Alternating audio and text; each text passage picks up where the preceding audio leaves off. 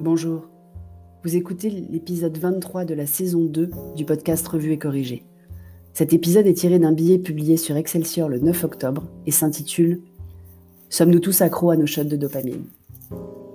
Vous avez sans doute vécu cette scène, à un repas en famille ou entre amis, un moment où toute l'assemblée a le nez sur son portable, même en ces temps où on est moins de 10 à table. Vous avez peut-être même l'honnêteté intellectuelle d'admettre que vous avez besoin de vérifier au choix vos emails, vos likes, vos vues, les commentaires sous vos publications. Certains lisent leur email dès le réveil, à peine sortis du lit, comme moi. D'autres ont activé les notifications pour être réactifs sur Instagram ou sur Twitter. Quelle que soit l'addiction, je ne connais personne qui ne soit pas concerné par cette mauvaise habitude de constamment checker ses réseaux sociaux, les commentaires, les likes, au point de presque devenir asocial. Alors pourquoi sommes-nous tous si dépendants aux réseaux sociaux et autres jeux sur mobile? C'est à cause de la dopamine. La dopamine fait partie des neurotransmetteurs, ces molécules qui transitent entre nos neurones et disent à notre cerveau quoi ressentir. En l'occurrence, la dopamine, c'est la molécule du plaisir, ou plus précisément de la récompense, celle qui donne un sentiment agréable que nous avons accompli quelque chose, ou qu'on a eu l'impression d'accomplir quelque chose. C'est celle qui nous envoie un petit shoot quand on reçoit un like, qu'on lit un commentaire positif, qu'on passe un niveau à un jeu. À ne pas confondre avec la sérotonine, qui est la molécule du bonheur, la dopamine est purement une molécule de plaisir. La dopamine excite les neurones de façon éphémère et donc on en redemande. À cause d'un mécanisme de protection du cerveau qui ne veut pas qu'on crame nos neurones, heureusement, il faudra de plus en plus de dopamine pour ressentir le même niveau de plaisir. On entre alors dans le même cercle vicieux qui explique à peu près toutes les formes d'addiction, du sucre à la cocaïne. Il faut aussi savoir que la dopamine entre en concurrence avec la sérotonine dans les tuyaux du cerveau. En résumé, plus on cherche à ressentir le plaisir éphémère, moins on est enclin à ressentir le bonheur sur le long terme. Raison de plus pour enrayer le mécanisme. Comme dans les travaux du psychologue B.F. Skinner, qui a démontré que la meilleure addiction venait de récompenses distribuées de façon aléatoire et non prévisible, nous nous retrouvons donc à vérifier nos smartphones plus de 150 fois par jour, juste au cas où. La dopamine, ça ne marche pas qu'avec les réseaux sociaux. Tinder, Uber, Candy Crush par exemple, utilisent aussi ces mécanismes de manipulation psychologique pour nous faire consommer. Notre temps de cerveau disponible est devenu le terrain de toutes les batailles.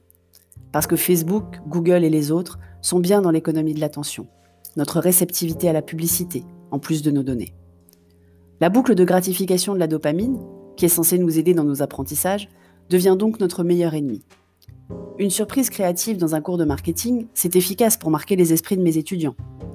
Mais des confettis sur une publication Facebook, c'est efficace pour garder les gens engagés sur la plateforme et regarder plus de publicités, ou comme ils les appellent, les publications recommandées. Les meilleurs exemples sont dans la série d'Arte qui porte le nom Dopamine. Je vous mettrai le lien dans les notes d'épisode. Instagram, Snapchat, Facebook, mais aussi Candy Crush ou Tinder. La série décrypte tous ces mécanismes en moins de 10 minutes par épisode. Regardez absolument. Vous pourrez y découvrir tous les mécanismes de gamification et autres récompenses qui activent votre dopamine et vous rendent accro. Même l'utilisation de couleurs contrastées est en fait une des façons de récompenser le cerveau. Je n'y avais pas pensé. Certaines entreprises en ont fait le cœur de leur proposition de valeur. Définir avec et pour votre entreprise les mécanismes psychologiques de persuasion et de récompense, égrenés au fur et à mesure des interactions, pour augmenter l'engagement et le temps passé sur votre produit. On avait appelé ça gamification au début de Foursquare. C'est en fait du neuromarketing de la persuasion. Même si certaines de ces entreprises affirment qu'elles n'œuvrent pas pour le mal, elles ont quand même retiré le mot dopamine de leur nom. Ces manipulations psychologiques commencent à faire du bruit.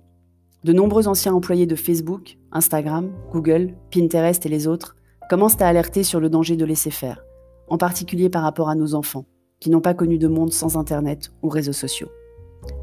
Une partie des voix qui s'élèvent contre ces mécanismes manipulateurs s'inquiète aussi de la façon dont les comportements peuvent être manipulés à grande échelle. Élections, référendums, etc. Le 9 septembre sortait un documentaire très attendu sur Netflix, The Social Dilemma. Les interviews sont intéressants, même si j'aurais pu me passer sans problème de la partie fiction, qui est censée illustrer le propos avec une famille et surtout trois personnifications du grand méchant réseau social. On aurait, à mon avis, très bien compris sans cette démonstration surjouée des méfaits des réseaux sociaux. Les conseils pendant le générique de fin sont particulièrement utiles au sujet de la relation des enfants et des ados avec leur smartphone. Ce que j'ai retenu, pas de réseaux sociaux avant 16 ans, à minima. Et ne jamais se laisser aller à cliquer sur les vidéos recommandées sur YouTube.